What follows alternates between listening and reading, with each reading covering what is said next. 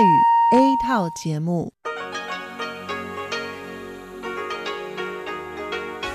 ที่นี่สถานีวิทยุเรดิโอไต้หวัน Internationalกลับมาฟังขณะนี้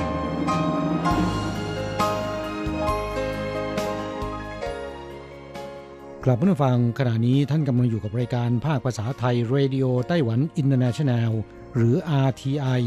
ออกกระจายเสียงจากกรุงไทเปไต้หวันสาธารณรัฐจีนเป็นประจำทุกวันนะครับนอกจากรับฟังทางเครื่องรับวิทยุได้แล้วยังสามารถรับฟังรายการผ่านระบบออนไลน์ได้ที่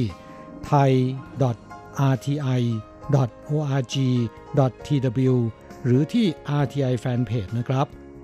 ขอเชิญติดตามรับฟังรายการของเราได้ตั้งแต่บัดนี้เป็นต้นไป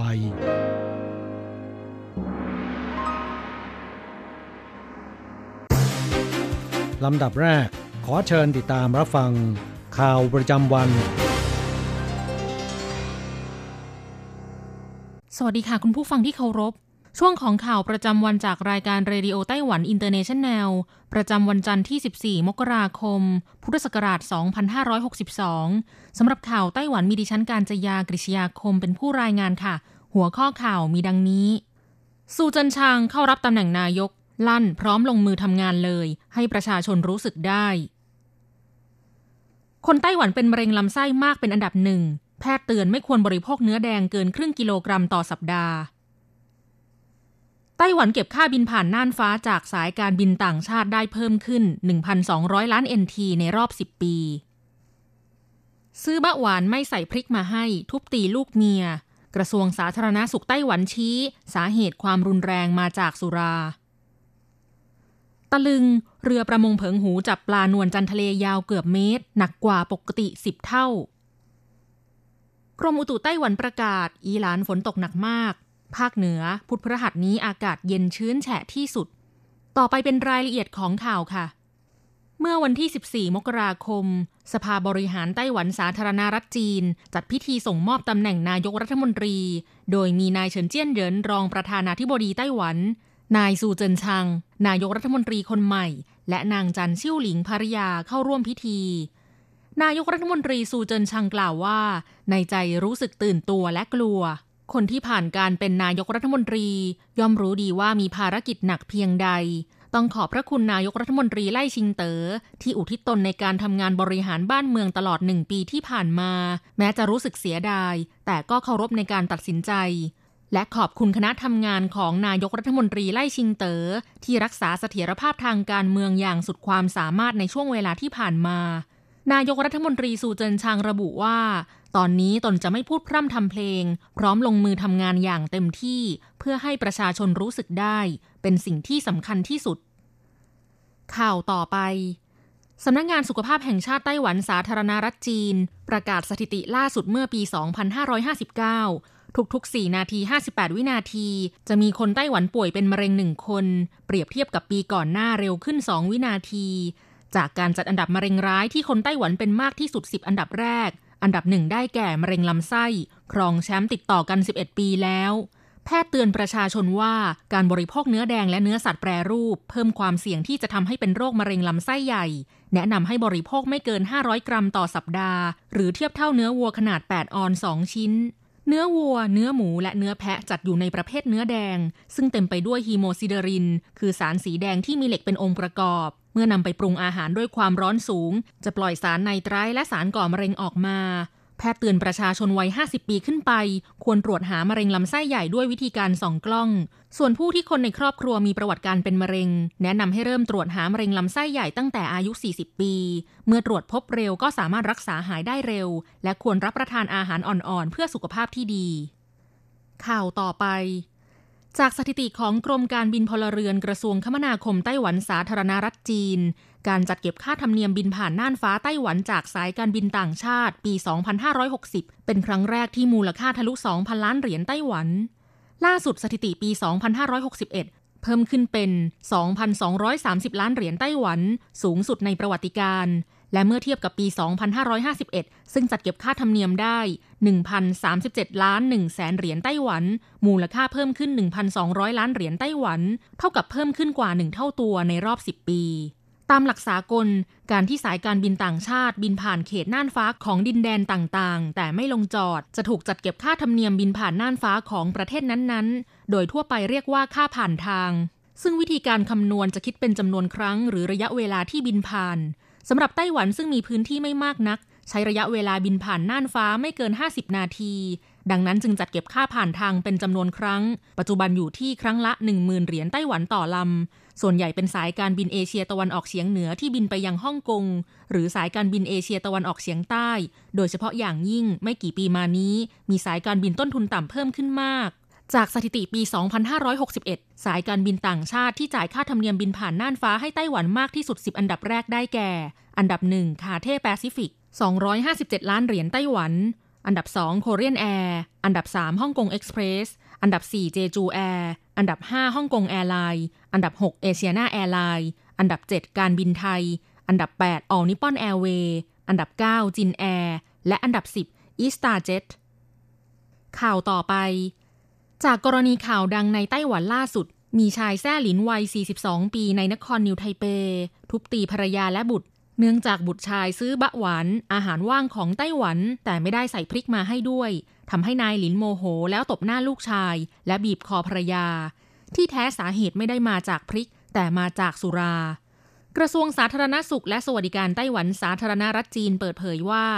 จากการวิเคราะห์คลังข้อมูลคดีจากทางตำรวจคดีความรุนแรงในครอบครัว50%ผู้ก่อเหตุมีอาการติดยาเสพติดและสุราโดยในจำนวนนี้90%ติดสุราในช่วง3ปีที่ผ่านมามีคดีความรุนแรงในครอบครัวเกือบ 120,000 คดีในจำนวนนี้เป็นความรุนแรงที่เกี่ยวข้องกับเรื่องการสมรสการหย่าและการอาศัยอยู่ร่วมกันมากที่สุดมากกว่า50%เป็นความรุนแรงระหว่างการสมรสมากที่สุดผู้ก่อเหตุ80%เป็นเพศชายเมื่อวิเคราะห์ถึงปัจจัยเสี่ยงที่จะเกิดความรุนแรงในครอบครัวส่วนใหญ่มาจากตกงานความกดดันเรื่องปัญหาทางการเงินติดสุราติดยาเสพติดและบางครั้งปัจจัยเหล่านี้รวมกันยิ่งทำให้มีความเสี่ยงที่จะเกิดความรุนแรงในครอบครัวมากยิ่งขึ้นข่าวต่อไปเรือประมงลำหนึ่งในเกาะเพิงหูของไต้หวันจับปลานวลจันทร์ทะเลขนาดยักษ์ได้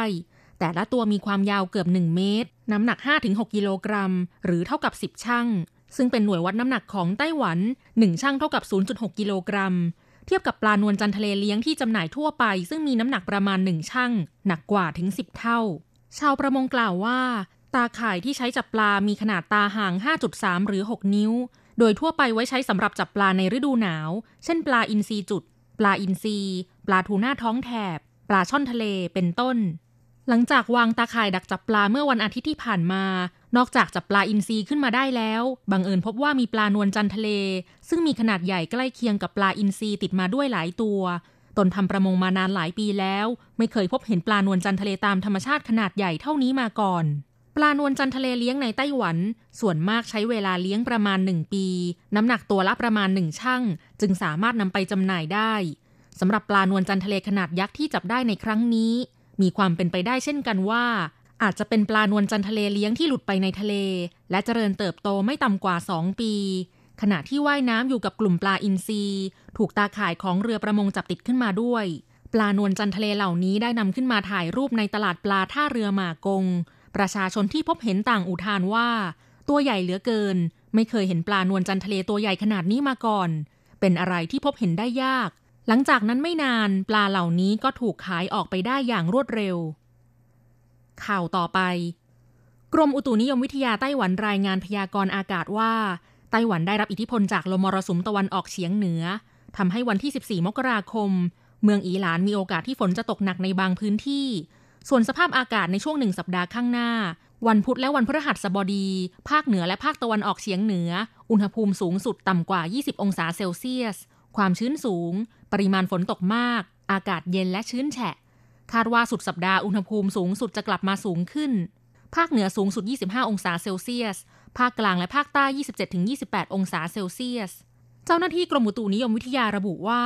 วันอังคารนี้ลมมรสุมตะวันออกเฉียงเหนือจะอ่อนกำลังลงเล็กน้อยแต่ในช่วงครึ่งวันหลังของวันอังคารลมมรสุมตะวันออกเฉียงเหนือจะกลับมามีกำลังแรงขึ้นอีกคาดว่าจะส่งผลกระทบต่อสภาพอากาศต่อเนื่องไปจนถึงวันศุกร์ทำให้อากาศค่อนข้างเย็นภาคกลางและภาคเหนือต่ำสุดประมาณ 15-16 องศาเซลเซียสภาคใต้ 17-18 องศาเซลเซียส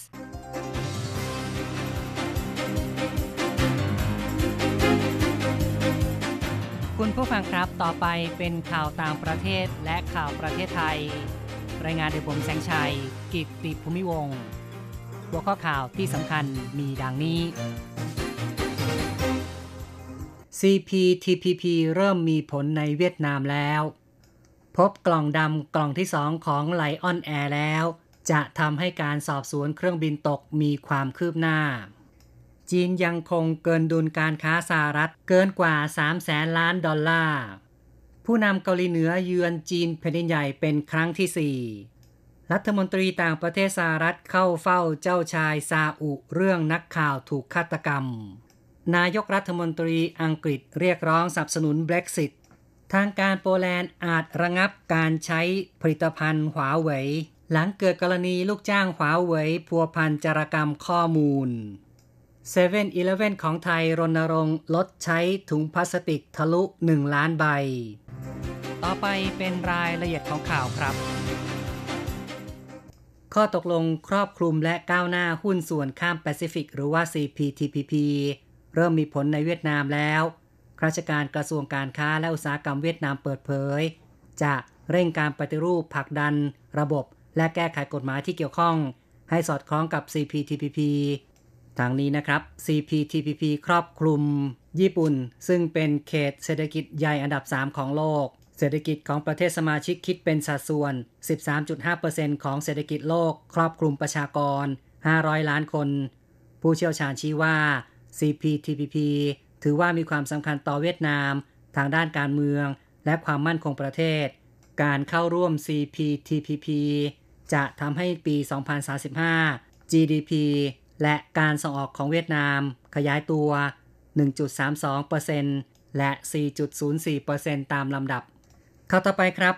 ทางการอินโดนีเซียเปิดเผยว่านักประดาน้ำพบกล่องบันทึกเสียงห้องบินเครื่องบิน Lion Air ที่ตกในทะเลชวาเมื่อเดือนตุลาคมปีที่แล้วฆ่าชีวิตผู้โดยสารและลูกเรือ189คนเหตุการณ์เครื่องบิน Boeing 737 MAX 8 ของ Lion Air ตกในทะเลชวาหลังทะยานขึ้นจากกรุงจาการ์ตาในวันที่ 29 ตุลาคมกล่องดำกล่องที่ 1ซึ่งบันทึกข้อมูลการบินค้นพบหลังเกิดเหตุไม่กี่วันซึ่งข้อมูลชี้ว่าความเร็วเครื่องบินทำงานผิดปกติในเที่ยวบิน4เที่ยวสุดท้ายสำหรับกล่องบันทึกเสียงในห้องนักบินซึ่งเป็นกล่องดำกล่องที่2นี้จะเป็นประโยชน์ต่อการสอบสวนหาสาเหตุที่ทำให้เครื่องบินตกข้อต่อไปนะครับจีนแผ่นดินใหญ่ยังคงเกินดุลการค้าต่อสหรัฐในปี 2018 สูงถึง 323,300 ล้านดอลลาร์เพิ่มขึ้น 50,000 ล้านดอลลาร์เมื่อเทียบกับปี 2017 ที่มียอดเกินดุล 275,800 ล้านดอลลาร์กรมศุลกากรของจีนแถลงว่าเป็นผลจากการค้า2ฝ่ายซึ่งเกื้อหนุนซึ่งกันและกันอย่างไรก็ตามในด้านการค้ารวมต่อทั่วโลกศุลกากรจีนแถลงว่าปีที่แล้วจีนมีมูลค่าการค้าโลกเพิ่มขึ้นแต่ยอดเกินดุลลดลงเพราะนำเข้ามากกว่าส่งออกโดยในปี 2018 มูลค่าการค้าโลกของจีนแผ่นดินใหญ่เท่ากับ 4.62 ล้านดอลลาร์สหรัฐเพิ่มขึ้น 12.6%เทียบกับปีก่อนหน้าโดยที่ยอดเกินดุลลดลง 16.2% เหลือ 351,760 ล้านดอลลาร์แนวโน้มการส่งออกของจีนเริ่มชะลอตัวลงทำให้จีนแผ่นดินใหญ่ต้องหันมาพึ่งการบริโภคในประเทศเพื่อขับเคลื่อนเศรษฐกิจต่อไปข่าวต่อไปครับผู้นำคิมจองอึนของเกาหลีเหนือเดินทางไปเยือนจีนแผ่นดินใหญ่เป็นครั้งที่4และเดินทางกลับมายังกรุงเปียงยางเมื่อสัปดาห์ที่แล้วมีการเปิดเผยคลิปวิดีโอภารกิจของนายคิมและนางลีซองจูภรรยาที่พบกับประธานาธิบดีสีจิ้นผิงของจีนแผ่นดินใหญ่และเพิงลี่หยวนภรรยาประธานาธิบดีของจีนรวมทั้งมีภาพการเข้าพิธีเลี้ยงต้อนรับในวันอังคารที่8มกราคมซึ่งคาดว่าเป็นวันคล้ายวันเกิดของนายคิมจองอึนครบ35ปีรวมทั้งมีภาพผู้นำของเกาหลีเหนือเดินทางไปเยือนโรงงานเภสัชกรรมและพบกับผู้นำของจีนแผ่นดินใหญ่ในกรุงปักกิ่งก่อนเดินทางกลับเกาหลีเหนือต่อไปครับนายไมค์ปอมเปโอรัฐมนตรีกระทรวงการต่างประเทศของสหรัฐเดินทางไปถึงกรุงริยาดของซาอุดิอาระเบียเพื่อเข้าเฝ้าเจ้าชายโมฮัมเหม็ดบินซัลมานมกุฎราชกุมารของซาอุดิอาระเบีย นายปอมเปโอกล่าวว่าจะติดตามเรื่องการลงโทษผู้สังหารนายคามาลคาช็อกกีนักข่าวของวอชิงตันโพสต์ชาวซาอุดิอาระเบียที่ถูกสังหารในตุรกีสหรัฐจะหาข้อเท็จจริงทั้งหมดเพื่อให้ผู้กระทำผิดถูกทางการซาอุดิอาระเบียและทางการสหรัฐลงโทษทางนี้นายปอมเปโออยู่ระหว่างการตระเวนเยือนตะวันออกกลาง 8 วันเริ่มจากจอร์แดนอียิปต์บาห์เรนดูไบกาตาร์ซาอุดิอาระเบียโอมานและปิดท้ายที่คูเวตต่อไปเป็นเรื่องที่ว่านายกรัฐมนตรีเทเรซาเมย์ของอังกฤษเรียกร้องให้สมาชิกสภาผู้แทนราษฎรสนับสนุนข้อตกลงการถอนตัวออกจากสหภาพยุโรปหรือว่า Brexit ซึ่งจะมีการลงมติในวันอังคารนางเมย์กล่าวเตือนหากข้อตกลงไม่ผ่านความเห็นชอบจากสภาผู้แทนราษฎรเท่ากับเป็นการละเมิดความเชื่อมั่นในการปฏิบัติหน้าที่ตามระบอบประชาธิปไตยอย่างร้ายแรง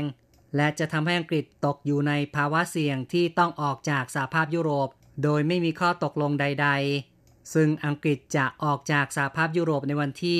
29มีนาคม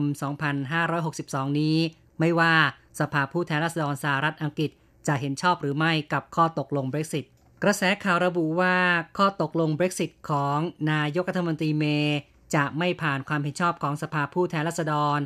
ซึ่งจะส่งผลให้การออกจากสหภาพยุโรปอยู่ในภาวะชะงักงันทางด้านพรรคแรงงานซึ่งเป็นพรรคฝ่ายค้านเรียกร้องนายกรัฐมนตรีเมย์ลงจากตำแหน่งและจัดการเลือกตั้งใหม่หากเธอพ่ายแพ้การลงมติในสภาผู้แทนราษฎรในวันอังคารนี้ข้อต่อไปครับหลังจากมีการจับกุมลูกจ้างของบริษัทหัวเว่ยในโปแลนด์เมื่อสัปดาห์ที่แล้วในข้อหาจารกรรมข้อมูลเจ้าหน้าที่ระดับสูงของโปแลนด์คาโลโอคอนสกี้แถลงว่าโปแลนด์กำลังพิจารณาห้ามหน่วยงานของรัฐบาลใช้ผลิตภัณฑ์หัวเว่ยทางนี้นะครับนายหวังเว่ยจิงลูกจ้างของบริษัทหัวเว่ยถูกเจ้าหน้าที่ของโปแลนด์จับกุมในกรุงวอร์ซอในวันอังคารที่ผ่านมาพร้อมกับอดีตสายลับชาวโปแลนด์อีกคนหนึ่งในข้อหาจารกรรมข้อมูลต่อมาบริษัทหัวเว่ยได้ตัดสินใจไล่ออกต่อนายหวังเว่ยจิงด้วยเหตุผลทำให้บริษัทเสื่อมเสียชื่อเสียงและระบุว่าการกระทำใดๆของนายหวังไม่มีส่วนเกี่ยวข้องกับบริษัทต่อไปติดตามข่าวจากประเทศไทยนะครับ7-Eleven ของไทยรณรงค์ลดการใช้ถุงพลาสติกซึ่งลดการใช้งานได้แล้วกว่า100ล้านใบบริษัทมหาชนจำกัด CP All แถลงว่าได้ดำเนินแคมเปญลดถุงพลาสติกตั้งแต่7ธันวาคมในกลุ่มลูกค้าทั้งชาวไทยและชาวต่างชาติที่ซื้อของใน 7-Eleven ปฏิเสธไม่รับถุงพลาสติกเพื่อเปลี่ยนเป็นเงิน20สตางค์ต่อถุงนำไปสมทบทุนซื้ออุปกรณ์การแพทย์มอบให้อาคารนวมินทร์บพิตร84พรรษาโรงพยาบาลศิริราชล่าสุดในช่วง1เดือนเศษจนถึง13มกราคมลดการใช้ถุงพลาสติก102ล้านกว่าใบแล้วมียอดเงินบริจาคให้โรงพยาบาลศิริราชจากวันเริ่มโครงการคิดเป็นจำนวน20ล้านบาทเศษข้อต่อไปครับกฟน.หรือว่าการไฟฟ้านครหลวงเปิดเผยจะเริ่มปรับเปลี่ยนระบบสายไฟฟ้าอากาศเป็นสายไฟฟ้าใต้ดินโดยโครงการบนถนนวิทยุช่วงเพลินจิตถึงพระราม4ระยะทาง 2.1 กิโลเมตรจะเริ่มดำเนินการตั้งแต่มกราคมถึงธันวาคมปีนี้ภายใต้งบประมาณ171ล้านบาทเมื่อดำเนินการแล้วจะทำให้พื้นที่โดยรอบมีทัศนียภาพสวยงามส่งเสริมการเติบโตทางธุรกิจท่องเที่ยวและเกิดภาพลักษณ์ที่ดีต่อประเทศไทย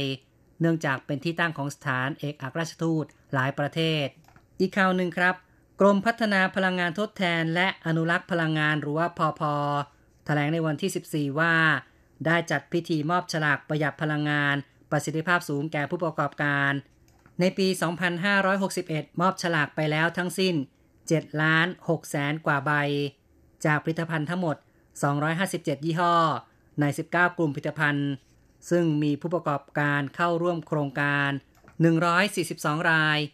บ่งชี้ว่าฉลากประหยัดพลังงานประสิทธิภาพสูงเป็นเครื่องรับรองให้ผู้บริโภคเลือกซื้อผลิตภัณฑ์ประสิทธิภาพสูงและส่งเสริมการอนุรักษ์พลังงานของประเทศเป็นไปตามนโยบายภายใต้แผนอนุรักษ์พลังงานปี2558ถึง2579 ต่อไปเป็นรายงานอัตราแลกเงินอ้างอิงตอนบ่ายของวันที่14มกราคม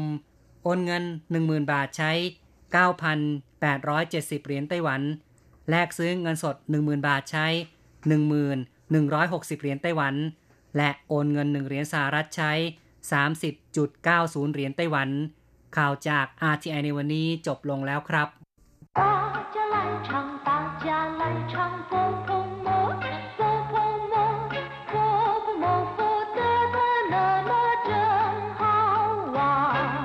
สวัสดีครับผู้ฟังพบกันในวันนี้เราจะมาเรียนบทเรียนที่7ของแบบเรียนชั้นต้นบทที่7ขอถามว่าในบทนี้เราจะมาเรียนคำสนทนาที่เกี่ยวข้องกับการถามนะครับซึ่งจะใช้บ่อยในชีวิตประจำวัน第七课请问一课文请问火车站怎么走对不起我不知道请你问那位先生吧请问您知道火车站怎么走吗真对不起我也不知道第七课请问บทที่7ขอถามว่า请问火车站怎么走ขอโทษครับสถานีรถไฟไปทางไหน请问เป็นคำพูดที่แสดงถึงความเคารพซึ่งจะใช้ในการขอร้องให้คนที่เราพูดด้วยช่วยตอบคำถามหรือว่าชี้แจงข้อที่เราสงสัยซึ่งตรงกับในภาษาไทยว่าขอโทษครับหรือว่าขอถามว่า对不起我不知道请你问那位先生吧ขอโทษครับผมไม่ทราบคุณถามคุณผู้ชายคนนั้นเถิด对不起เป็นคำที่ใช้บ่อยๆนะครับแปลว่าขอโทษครับ我不知道ผมไม่ทราบ请你问那位先生吧คุณถามคุณผู้ชายคนนั้นเถิดเซียนเฉิงก็คือคุณผู้ชายนะครับ请问您知道火车站怎么走吗ขอถามว่าคุณทราบไหมสถานีรถไฟไปทางไหน真对不起我也不知道ขอโทษจริงๆผมก็ไม่ทราบเหมือนกัน我也不知道ผมก็ไม่ทราบเหมือนกันต่อไปขอให้พลิกไปที่หน้า32นะครับเราจะไปเรียนรู้คำศัพท์ใหม่ๆในบทเรียนนี้และเช่นเคยเรามาฟังคุณครูอ่านคำศัพท์หนึ่งรอบก่อน二生字与生词一把把真真二请问请问怎么怎么对不起对不起内卫内卫知道知道กราบผู้ฟังคำว่าปะเป็นคำเสริมน้ำหนักของประโยคจะเขียนอยู่ท้ายประโยคเสมอนะครับมีความหมายหลายอย่างอย่างเช่นว่ามีความหมายตรงกับคำว่าเถิดในภาษาไทยอย่างเช่นว่า我们走吧พวกเราไปกันเถิด你去问他吧คุณไปถามเขาเถิดในกรณีที่มีความหมายแสดงว่าตกลงหรือว่ายินยอมอย่างเช่นว่า好吧就这样决定ตกลงเอาอย่างนี้ก็แล้วกันมีความหมายเป็นคำถามอย่างเช่นว่าหนี่ปูห้วยปูหลายป่ะคุณคงจะมาใช่ไหมมีความหมายแสดงว่าสงสัยอย่างเช่นว่าทาต้าใกล้ปูหลายหรอป่ะเขาคงจะไม่มาแล้วมั้งและก็มีความหมายไม่กล้าที่จะยืนยันนะครับอย่างเช่นว่าต้าใกล้ชื่อโจเทียนป่ะราวๆเมื่อวานนี้คำศัพท์ในบทนี้อีกคำหนึ่งนะครับเจินแปลว่าจริงของจริงของแท้ตรงข้ามกับคำว่าเจียที่แปลว่าปลอม真的จริงๆอย่างเช่นว่า我真的不知道ผมไม่ทราบจริงๆ真实ของจริงแท้จริงเช่นว่า真实情况สภาพความเป็นจริง真正แปลว่าแท้จริงอย่างเช่นว่า真正的英雄วีรบุรุษแท้จริง真心น้ำใสใจจริงหรือความจริงใจอย่างเช่นว่า真心的爱你รักคุณด้วยความจริงใจนอกจากแปลว่าจริงหรือว่าแท้จริงแล้วนะครับคำว่าเจิน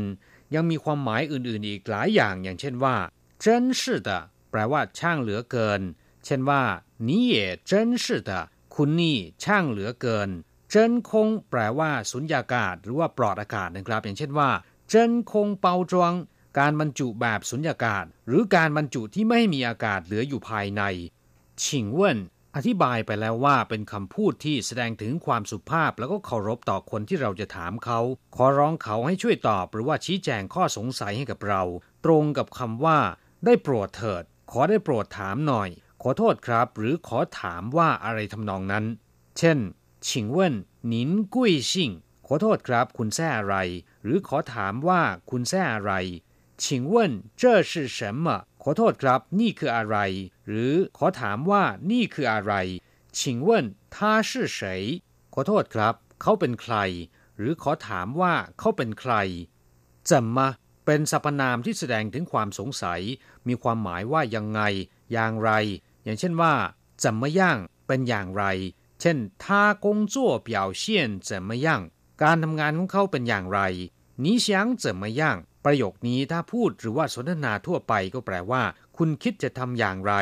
แต่ถ้าพูดในลักษณะที่มีอารมณ์ร้อนแรงนะครับจะมีความหมายส่อไปในลักษณะที่ชวนทะเลาะนะครับเหมือนกับในภาษาไทยที่ว่าคุณจะเอาไง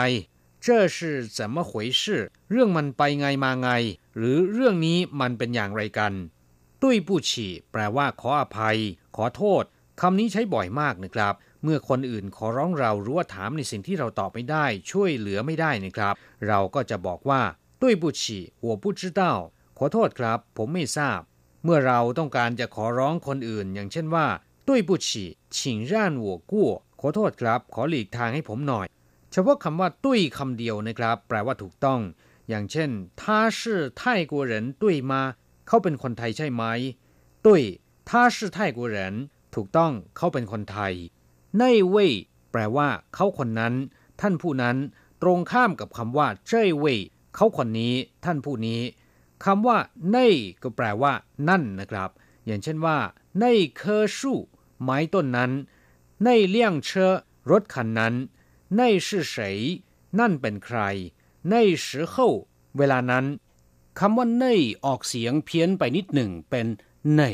ความหมายก็จะต่างกันไปราวฟ้ากับดินทีเดียวนะครับเน่ยแปลว่านั่นแต่เน่ยแปลว่าไหนอย่างเช่นว่าไหนเว่ยท่านไหนไหนเปิ่นชูหนังสือเล่มไหนต้องระมัดระวังอย่าใช้สับสนนะครับส่วนคำว่าเว่ยนะครับเป็นศัพท์บอกจำนวนซึ่งจะใช้กับคนอย่างเช่นว่าหลายละสิเว่ยมาด้วยกัน10ท่านมาด้วยกัน10คนจีเว่ยกี่ท่านหรือกี่คนจื้อเต้าแปลว่ารู้ทราบหรือเข้าใจอย่างเช่นว่า我不知道ผมไม่รู้ผมไม่ทราบ你知道的事情很多คุณรู้เรื่องราวมากมาย你的意思我知道ผมเข้าใจสิ่งที่คุณหมายถึงแล้ว你知道他是谁吗คุณทราบไหมว่าเขาเป็นใคร知不知道รู้หรือไม่เฉพาะคำว่า知คำเดียวนะครับก็แปลว่าทราบหรือว่ารู้ส่วนคำว่าเต้านั้นก็มีความหมายมากมายอย่างเช่นว่าเต้าเชี่ยนขออภัยเต้าเชี่ยขอบคุณแต่เมื่อรวมกับคำว่าจื้อตัวมันเองจะไม่มีความหมายนะครับเช่นว่าจื้อเต้าก็แปลว่าทราบรู้หรือเข้าใจครับผู้ฟังหลังจากทราบความหมายของคำศัพท์ในบทเรียนนี้ผ่านไปแล้วต่อไปเราจะไปทำแบบฝึกหัดกันนะครับขอให้ทุกคนอ่านตามคุณครู3代换练习请问您认识王先生吗对不起我不认识他请你问那位小姐吧小姐请问哪位是王先生真对不起我也不认识他请问您认识王先生吗ขอถามว่าคุณรู้จักคุณหวังไหม对不起我不认识他ขอโทษฉันไม่รู้จักเขา请你问那位小姐吧คุณถามคุณผู้หญิงคนนั้นเถิด小姐请问哪位是王先生คุณผู้หญิงครับขอถามว่าท่านไหนเป็นมิสเตอร์หวังเสี่ยวเจี๋ยแปลว่าคุณผู้หญิงนะครับถ้าเราไม่ทราบว่าสุภาพสตรีที่เรากำลังสนทนาด้วยแซ่อะไรนะครับเราก็อาจจะเรียกเธอว่าเสี่ยวเจี๋ยหมายถึงว่าคุณผู้หญิง真对不起我也不认识他ขอโทษจริงๆฉันก็ไม่รู้จักเขากลับมาฟังหลังจากเรียนภาษาจีนบทนี้ไปแล้วนะครับหวังเป็นอย่างยิ่งว่าคงจะทำให้ท่านสามารถที่จะพูดคุยสนทนาและถามไทยภาษาจีนได้คล่องแคล่วราบรื่นขึ้นนะครับเราจะกลับมาพบกันใหม่ในบทเรียนถัดไปสวัสดีครับ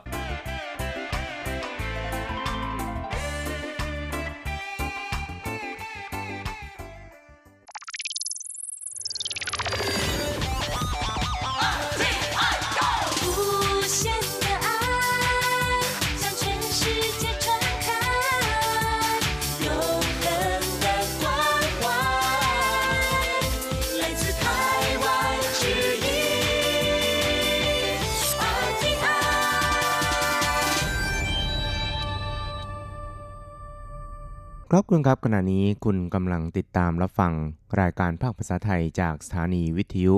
RTI ซึ่งส่งกระจายเสียงจากกรุงไทเปประเทศสาธารณรัฐจีนอยู่นะครับและต่อไปนั้นก็ขอเชิญคุณผู้ฟังติดตามรับฟังรายการกระแสประชาธิปไตย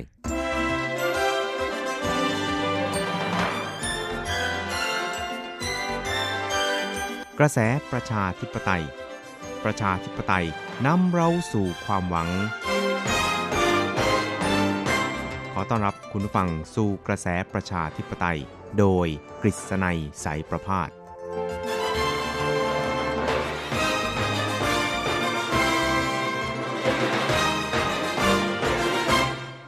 สวัสดีครับคุณผู้ฟังที่รักและเคารพทุกท่านครับผมกฤษณัยสารภาพก็กลับมาพบกับคุณผู้ฟังอีกครั้งหนึ่งครับในช่วงเวลาของกระแสประชาธิปไตยนะครับซึ่งก็จะพบกับคุณผู้ฟังเป็นประจำทุกสัปดาห์ครับในค่ำวันจันทร์และเช้าวันอังคาร3ครั้งด้วยกันนะครับซึ่งก็จะนำเอาเรื่องราวความเคลื่อนไหวของทางด้านการเมืองในไต้หวันในช่วงที่ผ่านมามาเล่าสู่ให้กับคุณผู้ฟังได้รับฟังกันนะครับครับช่วงนี้นะครับก็จะเป็นช่วงหลังเทศกาลปีใหม่นะครับซึ่งรู้สึกว่าหลังเทศกาลปีใหม่ที่ผ่านมานั้นความเคลื่อนไหวทางด้านการเมืองในไต้หวันแล้วก็บนช่องแคบไต้หวันนี่นะครับก็อาจจะเรียกได้ว่ามีความตื่นเต้นแล้วก็เร้าใจพอสมควรเลยทีเดียวนะครับโดยเฉพาะอย่างยิ่งในส่วนของการโต้คารมกันระหว่างผู้นำของช่องแคบไต้หวันอย่างที่เราเคยรายงานให้คุณผู้ฟังได้รับฟังกันไปแล้วนะครับครับสำหรับวันนี้ครับเราไปดูกันที่ท่านประธานาธิบดีไช่อิงเหวินกันก่อนครับซึ่งท่านก็ได้เป็นประธานนะครับแล้วก็มอบประกาศนียบัตรหรือว่าปริญญาบัตรนะครับให้กับผู้ที่จบการอบรมนะครับทางด้านการสืบสวนสอบสวนของ Investigator ในไต้หวันนะครับรุ่นที่55ครับคำว่า Investigator นี่ก็คือเป็นฝ่ายสืบสวนสอบสวนกลางนะครับก็อาจจะเรียกได้ว่ามีสถานะคล้ายๆกับที่เรารู้จักกันว่าเป็น FBI นะครับหรือว่าเป็น CIA อะไรทำนองนี้นะครับซึ่งท่านประธานาธิบดีไช่อิงเหวินนั้นก็ได้กล่าวสุนทรพจน์ในพิธีมอบประกาศนียบัตรดังกล่าวนะครับโดยย้ำถึงบทบาทอันสำคัญนะครับของหน่วยงานนี้นะครับที่จะเป็นตัวในการประสานนะครับแล้วก็เป็นแรงเสริมให้กับกลไกการรักษาความมั่นคงแห่งชาติของไต้หวันด้วยนะครับซึ่งปีที่แล้วนี่นะครับก็ปรากฏว่าทางกรมสืบสวนสอบสวนกลางของไต้หวันนะครับก็สามารถที่จะทำคดีนะครับแล้วก็สามารถจับกลุ่มคดีที่เกี่ยวข้องกับความมั่นคงแห่งชาติเนี่ยนะครับได้ถึง52คดีเลยทีเดียวนะครับแล้วก็ถือได้ว่าในยุคนี้นะครับก็เป็นยุคที่ไต้หวันเนี่ยจะต้องเผชิญหน้ากับการแทรกซึมนะครับในรูปแบบใหม่ๆนะครับเพราะนั้นเนี่ยก็จะต้องทำหน้าที่ในการปกปักรักษาคุ้มครองความมั่นคงปลอดภัยแห่งชาติแล้วก็ของสังคมให้ดีที่สุดเท่าที่สามารถจะทำได้ครับครับซึ่งท่านประธานาธิบดีนั้นก็ฝากความหวังไว้กับผู้ที่จบการศึกษาในรุ่นนี้ทุกคนเลยทีเดียวนะครับว่าจะต้องทำหน้าที่ของตนเนี่ยเป็นเสมือนแนวปราการหลังที่วางใจได้ของรัฐบาลนะครับไม่ต้องให้รัฐบาลนั้นจะต้องมาพะวงหลังนะครับหรือว่ามาต้องหมกมุ่นวุ่นวายนะครับกับปัญหาที่เกี่ยวข้องกับความมั่นคงแห่งชาติมากเกินไปนะครับแล้วก็ทำให้งานการผลักดันการบริหารประเทศของรัฐบาลนั้นต้องเจอกับอุปสรรคนะครับอันสืบเนื่องมาจากการแทรกซึมในรูปแบบใหม่ๆนะครับครับทั้งนี้นะครับท่านประธานาธิบดีไช่อิงเหวินนั้นก็ได้ระบุนะครับว่าในแต่ละปีนะครับก็จะมีชาวจีนเป็นใหญ่เนี่ยนะครับเดินทางมาเที่ยวไต้หวันหรือว่ามาประกอบธุรกิจเนี่ยนะครับปีนึงเนี่ยประมาณ 2-3 ล้านคนครั้งเลยทีเดียวนะครับซึ่งไต้หวันเนี่ยก็ยินดีต้อนรับมิตรนะครับจากทั่วโลกนะครับรวมไปจนถึงมิตรจากจีนแผ่นใหญ่ด้วยแต่ว่าเราก็ไม่อาจปฏิเสธได้ว่าในจำนวนนี้นะครับก็อาจจะมีการใช้ประโยชน์จากสิทธิเสรีภาพที่ไต้หวันเนี่ยมีให้นะครับในการที่จะแทรกซึมแล้วก็บ่อนทำลายประชาธิปไตยของไต้หวันครับซึ่งท่านประธานาธิบดีไช่อิงเหวินนั้นก็ได้ระบุครับบอกว่า生活至于是吸收人员在台湾发展组织等等ก็อย่างเช่นอาจจะมีการอาศัยการติดต่อแลกเปลี่ยนหรือว่าปฏิสัมพันธ์ระหว่างกันนี่นะครับแล้วก็มาสืบเอาความลับนะครับของทางราชการหรือแม้แต่การที่จะดึงเอาเจ้าหน้าที่ของหน่วยงานราชการของไต้หวันนี่นะครับไปเป็นพวกนะครับไปเข้าสู่องค์กรของตัวเองนะครับซึ่งก็จะเป็นการ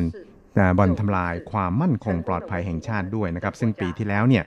จับได้ทั้งสิ้นเนี่ยถึง52คดีนะครับรวมทั้งสิ้น174คนเพราะฉะนั้นเนี่ยงานของทางกรมสืบสวนสอบสวนกลางของไต้หวันนั้นจึงมีความสำคัญอย่างยิ่งยวดต่อความมั่นคงแห่งชาติของไต้หวันสาธารณรัฐจีนครับ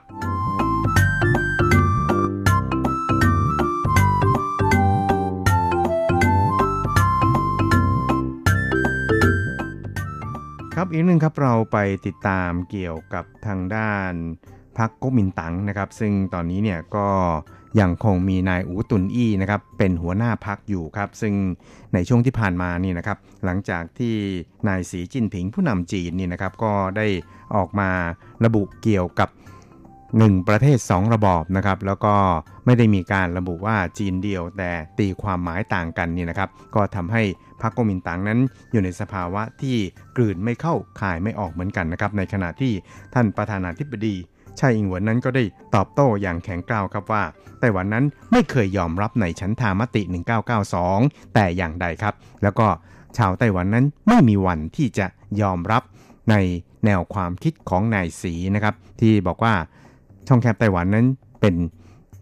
ประเทศ2ระบบนะครับซึ่งอันนี้เนี่ยก็ถือว่าเป็นการตอบโต้ที่แข็งกร้าวซึ่งในช่วงสัปดาห์ที่ผ่านมานะครับนายอู๋ตุนอี้หัวหน้าพรรคก๊กมินตั๋งครับก็ได้เรียกบรรดาผู้ว่าการจังหวัดแล้วก็เมืองต่างๆในไต้หวันที่สังกัดพรรคก๊กมินตั๋งเนี่ยนะครับเข้าร่วมการประชุมนะครับหรือว่าเป็นการ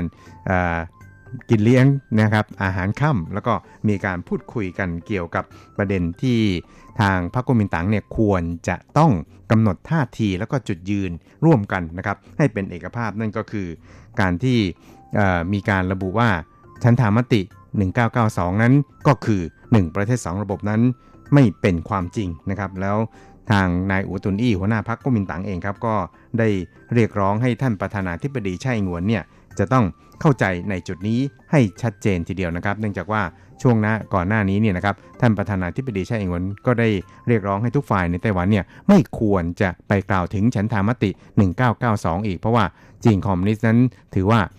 มติดังกล่าวหรือว่าฉันทามติดังกล่าวนี่นะครับก็คือ1ประเทศ2ระบอบนั่นเองครับครับทั้งนี้นะครับนายอู๋ตุนอี้เนี่ยก็ได้ระบุครับโดยบอกครับว่าค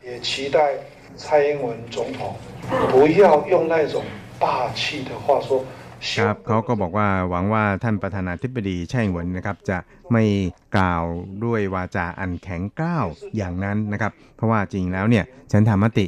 1992นั้นมันก็ไม่ได้เท่ากับ1ประเทศ2ระบอบนะครับแต่ว่าฉันทามติ1992นั้นก็คือจีนเดียวแต่ว่าตีความหมายต่างกันนะครับซึ่งมันก็คือความเป็นจริงทางประวัติศาสตร์นั่นเองครับซึ่ง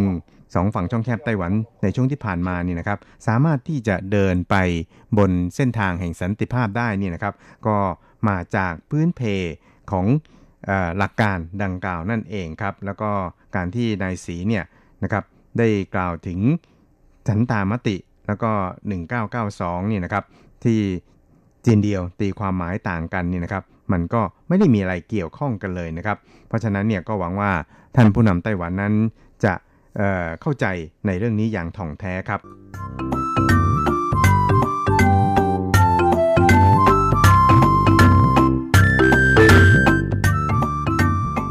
ับอีกเรื่องครับเราไปดูกันที่นายจั๋วหลงไท่นะครับซึ่งก็เพิ่งได้รับเสียงสนับสนุนจากบรรดาสมาชิกพรรคนะครับถึงกว่า170ทีเดียวครับให้ดำรงตำแหน่งหัวหน้าพรรค DPP คนใหม่นะครับซึ่งก็เพิ่งจะมีการลงคะแนนเสียงเลือกตั้งกันไปเมื่อวันอาทิตย์ที่ผ่านมานะครับก็ปรากฏว่ามีผู้มาใช้สิทธิ์เนี่ยถึงแม้ว่าจะไม่มากนะครับเพียงแค่ประมาณ 16-17% เท่านั้นแต่ว่าก็เรียกได้ว่าเป็นการแสดงออกให้เห็นถึงความเป็นประชาธิปไตยภายในพรรค DPP พอสมควรเลยทีเดียวนะครับซึ่งเมื่อวันอังคารที่ผ่านมานะครับนายจั๋วหลงไท่นั้นก็ได้เข้ารับตำแหน่งหัวหน้าพรรค DPP เนี่ยอย่างเป็นทางการนะครับพร้อมกับประกาศว่าจะต้อง หรือทิ้งพรรค DPP ทั้งหมดนะครับแล้วก็มาสร้างขึ้นใหม่นะครับซึ่งนายจัวเนี่ยก็เป็นถึงอดีตเลขาธิการสภาบริหารนะครับซึ่งถึงแม้ว่าอาจจะไม่ใช่เป็นแบบชนิดที่เรียกว่าอยู่แถวหนึ่งนะครับแต่เรียกว่าเป็นผู้บริหารนะครับหรือว่านักการเมืองที่เป็นแถว2ในพรรค DPP เหมือนกันนะครับเพราะฉะนั้นเนี่ยการก้าวขึ้นมาสู่ตำแหน่งหัวหน้าพรรค DPP ในคราวนี้ได้นะครับก็อาจจะเรียกได้ว่ามีบารมีพอสมควรเลยทีเดียวนะครับครับเพราะฉะนั้นนี่นะครับในระหว่างการเข้ารับตำแหน่งหัวหน้าพรรค DPP คนใหม่ของเขาอย่างเป็นทางการเนี่ยนะครับเขาก็ได้แสดงจุดยืนอย่างแจ่มชัดเลยทีเดียวนะครับว่าจะต้องไม่ลืมหลักการในการก่อตั้งพรรคนะครับหรือว่าจิตวิญญาณในการก่อตั้งพรรคแล้วก็จะไม่ลืมเลยทีเดียวนะครับที่จะทบทวนประสบการณ์ที่ได้มาจากการเลือกตั้งท้องถิ่นที่ผ่านมาเมื่อวันที่24พฤศจิกายนที่ผ่านมานะครับซึ่งก็อาจจะกล่าวได้ว่ามันเป็นผลการเลือกตั้งที่แทบจะทำให้พรรค DPP นั้นล้มทั้งยืนนะครับไม่สามารถที่จะลุกขึ้นมายืนได้อีกนะครับหรือแม้แต่จะเรียกได้ว่าเป็นความพ่ายแพ้อย่างถล่มทลายนะครับก็ตามนี่นะครับแต่ว่านายจัวก็บอกว่าตอนนี้นี่นะครับพรรค DPP นั้นจะต้องทุบทิ้งใหม่นะครับแล้วก็ก่อร่างสร้างตัวขึ้นมาใหม่นะครับภายใต้จิตวิญญาณของพรรค DPP ครับแล้วก็จะทำให้พรรค DPP นั้นเติบโตขึ้นมาแล้วก็เข้มแข็งขึ้นมาใหม่ให้ได้อย่างแน่นอนเลยทีเดียวครับครับและในสำหรับการเลือกตั้งหัวหน้าพรรค DPP ที่ผ่านมาครับก็ปรากฏว่านายจัวนะครับก็ได้รับคะแนนเสียงสนับสนุนเนี่ยร้อยละ 72.6 ครับกลายเป็นหัวหน้าพรรค DPP สมัยที่16ครับซึ่งก็จะดำรงตำแหน่งหัวหน้าพรรคเนี่ยนะครับไปจนถึงวันที่20พฤษภาคมปีหน้าซึ่งก็คือหมดวาระของการเป็นผู้นำไต้หวันของท่านประธานาธิบดีไช่อิงเหวินนะครับซึ่งนายจัวนะครับก็จะต้องเผชิญกับการเลือกตั้งซ่อมสสที่กำลังจะมีขึ้นนะครับในหลายพื้นที่นะครับเนื่องจากมีผู้ว่าหลายคนนะครับที่เคยเป็นสสแล้วก็ต้องไปรับตำแหน่งผู้ว่าเนี่ยก็ต้องลาออกจากสสนะครับก็ทำให้สสนั้นว่างลงบางคนเนี่ยก็ลาออกเพราะว่าต้องการหาเสียงเลือกตั้งนะครับแล้วก็ทำให้คะแนนที่นั่งตรงนั้นเนี่ยก็ว่างลงเหมือนกันนะครับก็ถือได้ว่าจะเป็นบทท้าทายนายจัวเนี่ยอย่างมากเลยทีเดียวนะครับนอกจากนี้เนี่ยนายจัวหลงไทยนั้นก็จะต้องทำหน้าที่ในการเป็นคีย์แมนนะครับ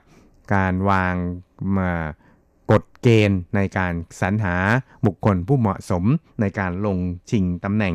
ผู้นำไต้หวันของพรรค DPP นะครับซึ่งถึงแม้ว่าจะมีท่านประธานาธิบดีไช่อิงเหวินเนี่ยเป็นตัวยืนอยู่แล้วก็ตามครับแต่ถ้าหากว่ามีผู้ที่สนใจแล้วก็อยากจะลงมาชิงชัยด้วยเนี่ยนะครับก็อาจจะต้องมีการใช้กลไกภายในพรรคนะครับเพื่อที่จะสรรหาบุคคลที่เหมาะสมที่สุดแล้วก็มีโอกาสที่จะชนะมากที่สุดเนี่ยให้ลงสนามชิงชัยในการเลือกตั้งประธานาธิบดีของไต้หวันสาธารณรัฐจีนในปีหน้าให้ได้ครับทั้งนี้นะครับนายจัวหลงไทยนั้นก็ได้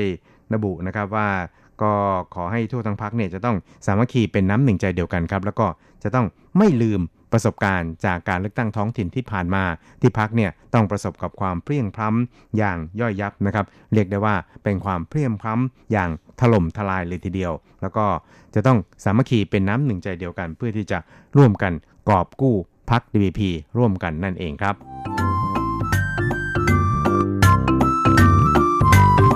ครับคุณผู้ชมครับเวลาของกระแสประชาธิปไตยในวันนี้ก็หมดลงแต่เพียงเท่านี้ครับเราจะกลับมาพบกันใหม่ในสัปดาห์หน้าสวัสดีครับ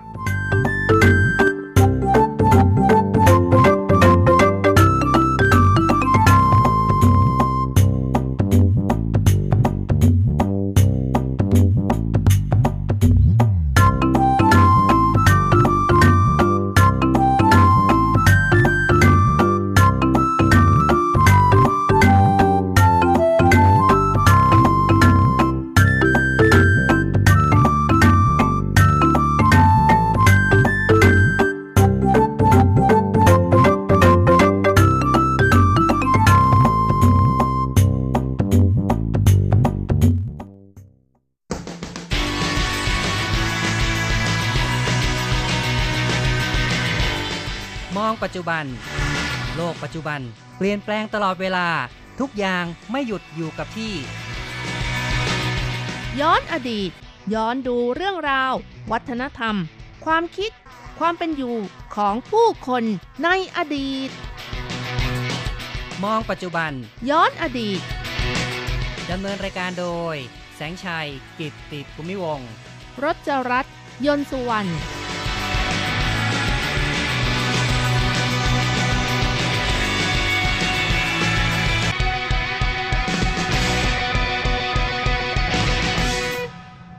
สวัสดีครับคุณผู้ฟังที่รักครับพบกันอีกแล้วในมองปัจจุบันย้อนอดีตนะครับผมแสงชัยกิตติภูมิวงศ์ค่ะดิฉันรจรัตน์ยนต์สุวรรณค่ะครับพบกันในวันนี้เราจะมาพูดคุยกันถึงเรื่องของฉากกั้นนะครับภาษาจีนเรียกว่า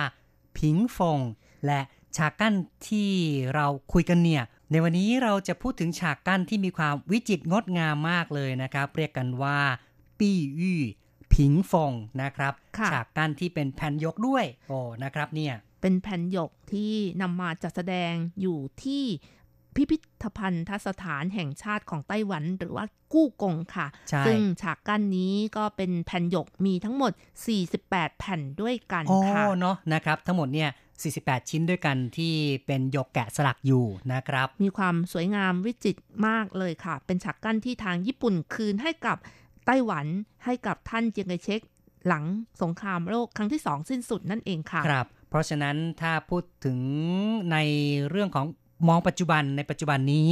เราจะสามารถเห็นแผ่นหยกได้ที่กู้กงนะครับพิพิธภัณฑ์พระราชวังที่กรุงไทเปอยู่ในไทเปนี้นะครับสามารถไปชมกันได้นะครับค่ะแล้วก็ในปัจจุบันนี้หลายบ้านก็นิยมใช้ฉากกั้นในการประดับบ้านด้วยใช่ไหมคะอ๋อแน่นอนนะครับถ้าพูดถึงฉากกั้นเนี่ยนะครับแม้แต่ในปัจจุบันบ้านต่างๆนั้นก็จะมีการใช้งานฉากกั้นกันอย่างแพร่หลายนะครับชาวจีนเนี่ยนะครับก็มีความเชื่อเกี่ยวกับเรื่องของฮวงจุ้ยกันนะครับฟงกับน้ำก็คือน้ำกับลมฟงสุยภาษาจีนกลางออกว่าฟงสุยนะครับซึ่งถ้าพูดถึงแต้จิ๋วเนี่ยก็คือฮวงจุ้ยนะครับเป็นเรื่องของศาสตร์เกี่ยวกับทำเลที่ตั้งต่างๆนะครับเพราะฉะนั้นเนี่ยฉากกั้นก็เกี่ยวข้องกับเรื่องนี้ด้วยนะครับแน่นอนนะคะตามหลักฮวงจุ้ยนั้นหากประตูหน้าบ้านตรงกับประตูหลังบ้านก็มีความเชื่อว่าเงินจะไหลออกนะคะคือเข้ามาแล้วก็ไหลออกไปข้างหลังค่ะครับตามหลักฮวงจุ้ยก็ว่ากันแบบนี้นะครับเพราะฉะนั้นการแก้หลักของฮวงจุ้ยในลักษณะอย่างนี้ก็นิยมนำฉากหรือว่าตู้โชว์มากั้นระหว่างประตูหน้ากับประตูหลังบ้านนั่นเองค่ะเพื่อทำให้กระแสที่พุ่งตรงมาระหว่าง2ประตูหักเหออกไปหมดก็มีสิ่งที่เป็นการชนไว้ก่อนเนาะไม่ใช่ว่าแหมเข้ามาตรงๆเลยนะครับหรือบางคนก็บอกว่าถ้าทรัพย์สินเงินทองเข้ามานั้นก็จะได้มีการกักทรัพย์สมบัติเอาไว้บ้างนะครับนอกจากนี้แล้วฉากกั้นก็เป็นฉากที่สร้างความสวยงามให้กับบ้านด้วยนะคะการตกแต่งจึงเป็นสิ่งสำคัญหากบ้านไหนมีพื้นที่น้อยการตกแต่งห้องรับแขกจึงนิยมใช้ฉากกั้นมาเป็นตัวช่วยเหมือนกับว่าแบ่งสัดส่วนให้มันดีนั่นเองนะคะเป็นประโยชน์การใช้งานฉากกั้นอีกแบบหนึ่งนะครับทำให้บ้านนั้นมีสัดส่วนที่ลงตัวมากขึ้นนะครับค่ะตามหลักฮวงจุ้ยนั้นลักษณะของฉากกั้นที่ดีจะต้องมีลักษณะไม่สูงและไม่เตี้ยจนเกินไปมีขนาดพอดีกับห้องนั้นๆซึ่งฉากห้องมีพื้นที่น้อยก็ไม่ควรใช้ฉากกั้นห้องที่ใหญ่นะคะครับต้องดูให้เหมาะสมละนะครับถ้าหากว่าห้องใหญ่และยังทำฉากใหญ่ๆเข้าไปก็โอ้โหดูแล้วอึดอัดเลยนะครับเหมือนถูกบีบเข้ามานะครับแล้วก็บ้านไหนนะคะที่มีห้องนั่งเล่นห้องรับประทานอาหารและส่วนของครัวอยู่ในพื้นที่เดียวกันก็ไม่ควรให้เห็นกันแบบชัดเจนนะคะเพราะฉะนั้นก็เอาฉากกั้นเนี่ยมากั้นเสียจะทำให้เกิดความรู้สึกที่สบายขึ้นนั่นเองค่ะครับก็บางครั้งก็ต้องการความเป็นส่วนตัวบ้างนะครับก็ใช้ฉากกั้นเนี่ยมาช่วยกั้นแบ่งสัดส่วนนี้นะครับในหลักของฮวงจุ้ยนะคะบางคนบอกว่าถ้าห้องนอนเนี่ยตรงกับประตูห้องน้ำพอดีเนี่ย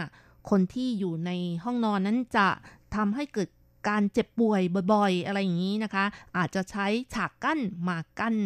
หรือว่าเอาตู้มาตั้งบังตาซะหน่อยก็จะทำให้สุขภาพดีขึ้นเป็นรูปแบบการใช้ฉากกั้นอีกอย่างหนึ่งนะครับ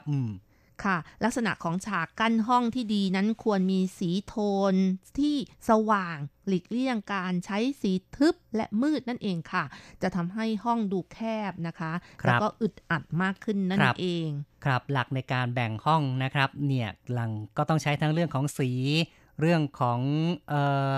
ฉากต่างๆนี่นะครับที่จะทำให้เกิดความเหมาะสมขึ้นมาแล้วก็ฉากกั้นห้องที่ดีก็ต้องมีความสะอาดนะคะไม่ใช่ว่ามีฝุ่นเกลอะเลยค่ะก็เป็นสิ่งที่ควรจะระวังด้วยนั่นเองนะคะ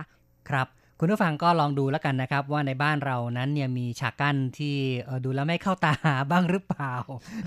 ถ้าไม่เข้าตาก็ทิ้งๆไปซะบ้างนะเปลี่ยนซะบ้างนะคะเพราะว่าปีใหม่แล้วค่ะก็จัดบ้านให้มันน่าอยู่มากขึ้นอะไรอย่างนี้ค่ะก็ตามที่เราคุยเล่าสู่กันฟังเนี่ยนะครับแหมฟังเพลินๆบ้างก็ได้บางทีก็ไม่ต้องเชื่อถือมากเกินไปนะครับเอาละครับก็เป็นเรื่องของในยุคปัจจุบันนี้เราก็ยังมีการใช้งานฉากกั้นกันอยู่นะครับซึ่งถ้าจะพูดถึงเรื่องราวในอดีตนั้นก็ยังมีฉากที่น่าสนใจนั่นก็คือปี้อี้ผิงฟงที่เราจะพูดกันต่อไปนะครับ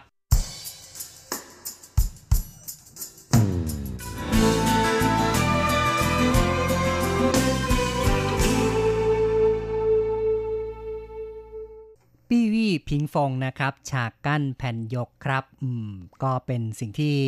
ถือว่าเป็นสมบัติล้ำค่าอย่างหนึ่งนะครับในไต้หวันที่ได้เก็บเอาไว้ที่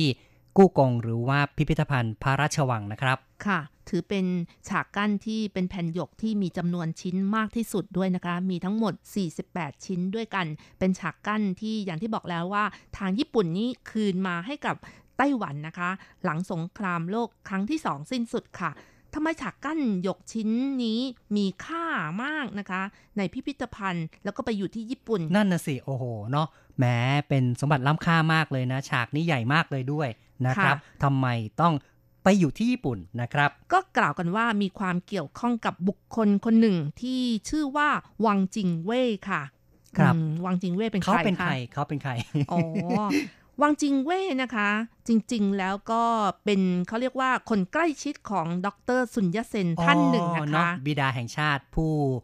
นำในการปฏิวัติโค่นล้มราชวงศ์ชิงนะครับดร.สุญญเซนนะครับแล้วก็วังจิงเว่ยนะครับเกี่ยวข้องยังไงนะครับเป็นคนสนิทซะด้วยเนาะคือวังจิงเว่ยนี่ความเป็นจริงแล้วเขาก็บอกว่าเป็นคนที่หน้าตาหล่อนะคะเป็นชายหนุ่มที่หน้าตาหล่อถือว่าเป็น1 ใน 4สุดยอดรูปงามแห่งยุคสมัยซะด้วยโอ้เนาะนะครับบุคลิกดีหล่อเหลาใช่ค่ะวังจิงเว่ยนั้นแทบจะเรียกได้ว่าเป็นผู้ที่เลอเลิศเพอร์เฟคคนหนึ่งนะคะไม่เพียงแต่รูปงามก็ยังเป็นคนที่เฉลียวฉลาดเป็นกวีเป็นนักคิดเป็นนักเขียนเป็นนักการเมืองและนักต่อสู้ที่กล้าหาญเป็นวัยที่แบบช่วยกันร่วมกับดร.สุญญเซนในการล้มล้างราชวงศ์ชิงอีกด้วยแม้ฟังแล้วเป็นคนที่เลิศเลอเพอร์เฟคเลยนะครับมีบทบาทที่สำคัญไม่น้อยเลยนะครับเนี่ยแต่ว่าเมื่อดร.สุญญเซนโค่นล้มราชวงศ์ชิงสำเร็จนะคะในปี1911ดร.สุญญเซนก็เสียชีวิตลงในปี1925นะคะครับวังจิงเว่ยซึ่งถือว่าเป็นฝ่ายที่เอียงซ้ายในพรรคก๊กมินตั๋งจึงเกิดความขัดแย้งในเรื่องของการชิงอำนาจกับท่านเจียงไคเชกนะคะเนาะก็คือเจียงไคเชกที่เป็นผู้ที่ถือว่าสืบทอดอำนาจต่อจากดร.สุญญเซนคนหนึ่งเนี่ยนะครับก็มีความขัดแย้งกับวังจิงเว่ยนะครับเพราะฉะนั้นบางคนก็บอกว่าวังจิงเว่ยนี่เขากลายเป็นคนทรยศขายชาติคนหนึ่งนะคะอ๋อครับค่ะยอมเป็นหัวหน้ารัฐบาลหุ่นเชิดให้กับญี่ปุ่นค่ะเรื่องนี้จึงมีการถกเถียงกันจนถึงทุกวันนี้เลยว่าเป็นคนขายชาติจริงหรือเปล่าหรือว่าเป็นคนเสียสละเพื่อชาติกันแน่อะไรอย่างนี้นะคะแต่ก็ไม่เป็นข้อถกเถียงที่ลงเอยกันเท่าไหร่นะคะไม่มีข้อสรุปที่แน่ชัดนะครับแต่ก็มีข้อสรุปก็คือวังจิงเว่ยนี่เป็นหนุ่มที่รูปงามแห่งยุคสมัยแม้ไปดูที่จุดนั้นมากกว่านะใช่ค่ะครับแล้ววังจิงเว่ยนี่เกี่ยวข้องกับหยก48ชิ้นอย่างไรหยกนี้ทำไมไปอยู่ในมือของชาวญี่ปุ่นครับก็อย่างที่บอกกันแล้วนะคะวังจิงเว่ยนี่เป็นผู้ที่เป็นคนใกล้ชิดกับดร.สุญญเซนเมื่อดร.สุญญเซนเสียชีวิตไปในปี1925นะคะก็มีความขัดแย้งกับท่านเจียงไคเชกเพ ราะฉะนั้นท่านก็เป็นบุคคลหนึ่งนะคะที่ถือว่าเป็นหัวหน้ารัฐบาลหุ่นเชิดให้กับญี่ปุ่นเพราะฉะนั้นก็เลยเอาปี้อี้ผิงฟงเนี่ยก็คือฉากกั้น48ชิ้นเนี่ยมอบให้กับทางญี่ปุ่นในปี1941วางจริงไว้นะครับก็อยู่ในบทบาทว่ายอมเป็นหุ่นเชิดให้กับทางญี่ปุ่นแล้วก็ถือว่าค่อนข้างจะโน้มเอียงไปทางฝ่ายญี่ปุ่นนะครับเลยนำเอาสมบัติล้ำค่าชิ้นนี้มอบให้กับฝ่ายญี่ปุ่นเลยนะครับค่ะหวังจิงเว่ยได้ร่วมมือกับญี่ปุ่นนะคะจัดตั้งรัฐบาลที่นานกิงในปี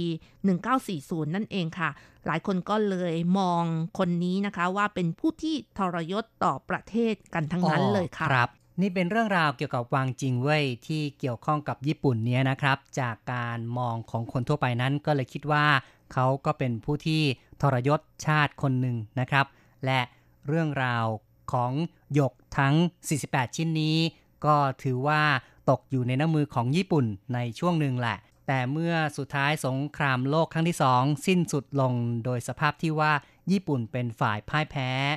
จึงทำให้มีการส่งมอบหยกปี้อี้ผิงฟงนี้กลับคืนมาที่ไต้หวันนะครับและก็เลยทำให้เราทั้งหลายยังสามารถที่จะเห็นหยกล้ำค่านี้ได้ที่กู้กงนะครับหรือว่าพิพิธภัณฑ์พระราชวังนะครับ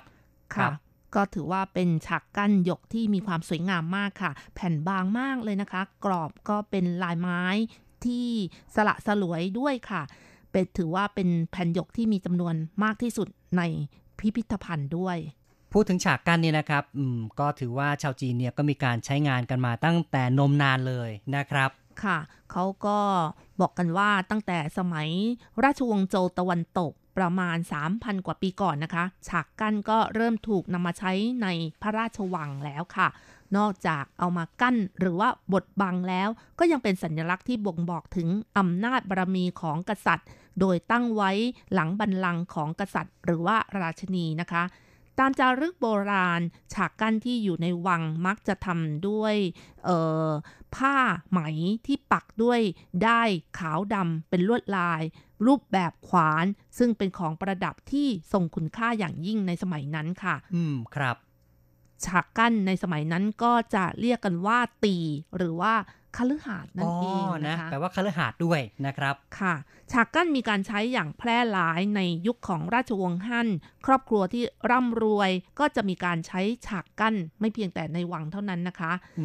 เพราะว่าคำว่าผิงฟงฉากกั้นนั้นก็เกิดขึ้นในสมัยนี้มีความหมายว่าเป็นการแบ่งเขตด้วยแล้วก็เป็นการกันลม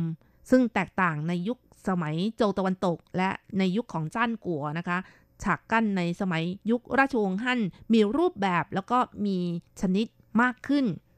แบบชนิดที่ว่าพับได้ก็มีนะคะหลายพับก็มีค่ะโอ้เนาะแหมเรียกว่ามีการประยุกต์แล้วก็มีการพัฒนาเปลี่ยนแปลงไปเรื่อยๆนะครับมีทั้งทำมาจากไม้มีการใช้สีที่ลวดลายและหลังจากที่ชาวจีนคิดค้นกระดาษขึ้นมาแล้วก็หันมาวาดรูปเทวดานางฟ้าสัตว์ต่างๆลงบนกระดาษแล้วนำไปติดแทนและต่อมาในยุคของราชวงศ์ชิงนะคะมีการใช้ฉากกั้นตกแต่งบ้านมากขึ้นฝีมือในการทำฉากกั้นก็มีความสวยหรูหรือว่ามีความสมบูรณ์ยิ่งขึ้นค่ะนอกจากฉากกั้นไม้สลักฉากกั้นหินสลักลายฉากกั้นภาพวาดแล้วนะคะก็ยังมีฉากกั้นใช้เปลือกหอยหลากสีหรือว่าหินหยกประดับซ้อนเป็นรูปภาพขึ้นมาดูแล้ววิจิตรงดงามมากเลยค่ะเนาะนะครับก็คือว่าแม้แต่หยกที่เรานำมาพูดถึงนะครับก็คือว่าปี้วี่ผิงฟงนี้ก็นับว่าเป็นสิ่งที่เกิดจากภูมิปัญญาที่น่าทึ่งของชาวจีนนะครับเป็นการแกะสลักหยกแล้วก็นำมาประดับเป็นฉากกั้นเอาไว้นะครับเอาละครับเราได้พูดคุยกันมาพอสมควรแล้วในรายการมองปัจจุบันย้อนอดีตในครั้งนี้เห็นทีต้องขอยุติลงก่อนอย่าลืมกลับมาพบกันใหม่ในครั้งต่อไปสวัสดีครับสวัสดีค่ะ